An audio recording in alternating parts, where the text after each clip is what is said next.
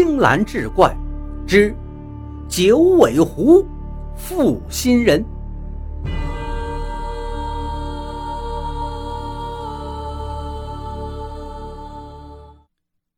书接上回，当晚三娘喝了不少酒，被小鱼扶着回的房间。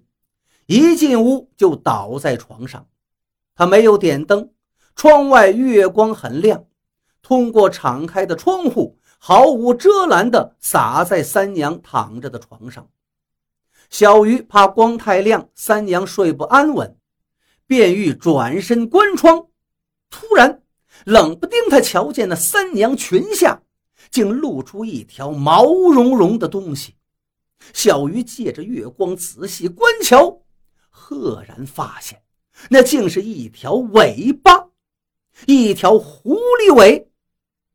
小鱼先是大吃一惊，到后来心中有些隐隐作痛。他只是悄悄地帮三娘褪去鞋袜，又将被子盖好，转身关闭好窗户，然后这才退出房间。回到房时，程秀还没有睡下，正衣冠整洁地在房间里来回踱步。见小鱼来了，忙问道：“怎样？”三娘今晚喝了这么多，无妨吧？无妨。小鱼答道，心想：看来相公心里还是十分惦念三娘的。往常应是怕自己吃醋，所以才那样讲话的吧？便放心道：相公之前讲过，三娘是个奇女子。今晚我看来，果然三娘不是凡人。程秀眼前一亮，瞬间又恢复平静，道：“你是指他的酒量？”小鱼一笑，道：“不但如此，刚刚我扶三娘回房时，见她倒在床上，竟露出一条尾巴，是狐狸的尾巴。三娘定是狐仙呢。”程秀嘴角微微一丝冷笑，道。此人果真是狐妖。小鱼惊讶道：“什么？相公，你早已知道吗？”哼，以前只是怀疑，如今看来当真是了啊！说完，小鱼见程秀手里突然多了一柄宝剑，原来房间里较暗，加上刚刚有心事，所以他没注意进门时。桌子上就放着一把宝剑，相公，你要做什么？小鱼说道。此时心里有些后悔了，他一把抓住程秀的手臂，程秀却甩开他的手道：“我要杀了他，他不是人，他是狐妖啊！”说着，人已经出了门，直奔三娘房中。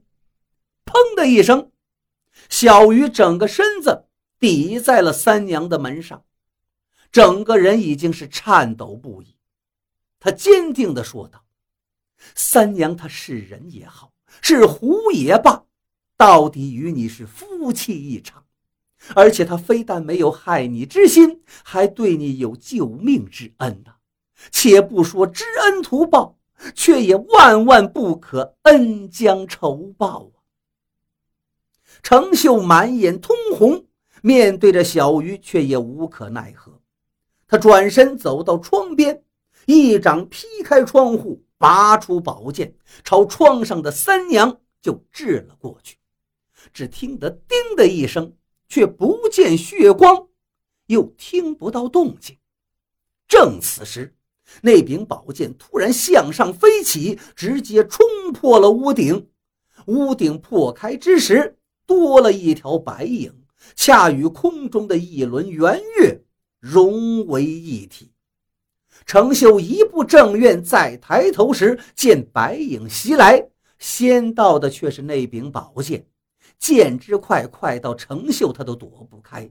剑虽快，还有个身影比剑更快，先一步挡在了程秀的身前，是小鱼。小鱼替丈夫程秀挡下了这一剑。三娘再想收手已然来不及了，撒手后退，剑还留在小鱼体内。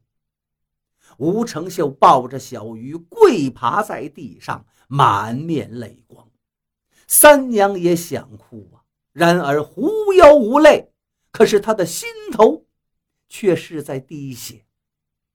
小鱼微弱的说道：“姐姐，求你快走吧，求你不要杀了程秀。你若认我这妹妹，就答应我，用我一命换程秀一命。来世做牛做马，我再替相公还您的恩情。”三娘不语，只是向那程秀喝道：“吴程秀。”你这负心人，恩将仇报，我本该杀你。可今夜妹妹以死替你求情，我便答应她不杀你。但四年前我为救你舍了金丹你把金丹还我便是。吴成秀抬头正不置可否，忽见三娘一张嘴，一口口水正扑在他脸上。他顿时觉得面上又冷又痛，胃中一阵翻涌，哇的一口吐出了一粒红丸。那三娘伸手接过红丸，足尖点地，飞腾而起，再一次融进月光里，消失不见了。吴成秀别过头去，哇的一声又吐出了几口鲜血。再看怀里的小鱼，他已经。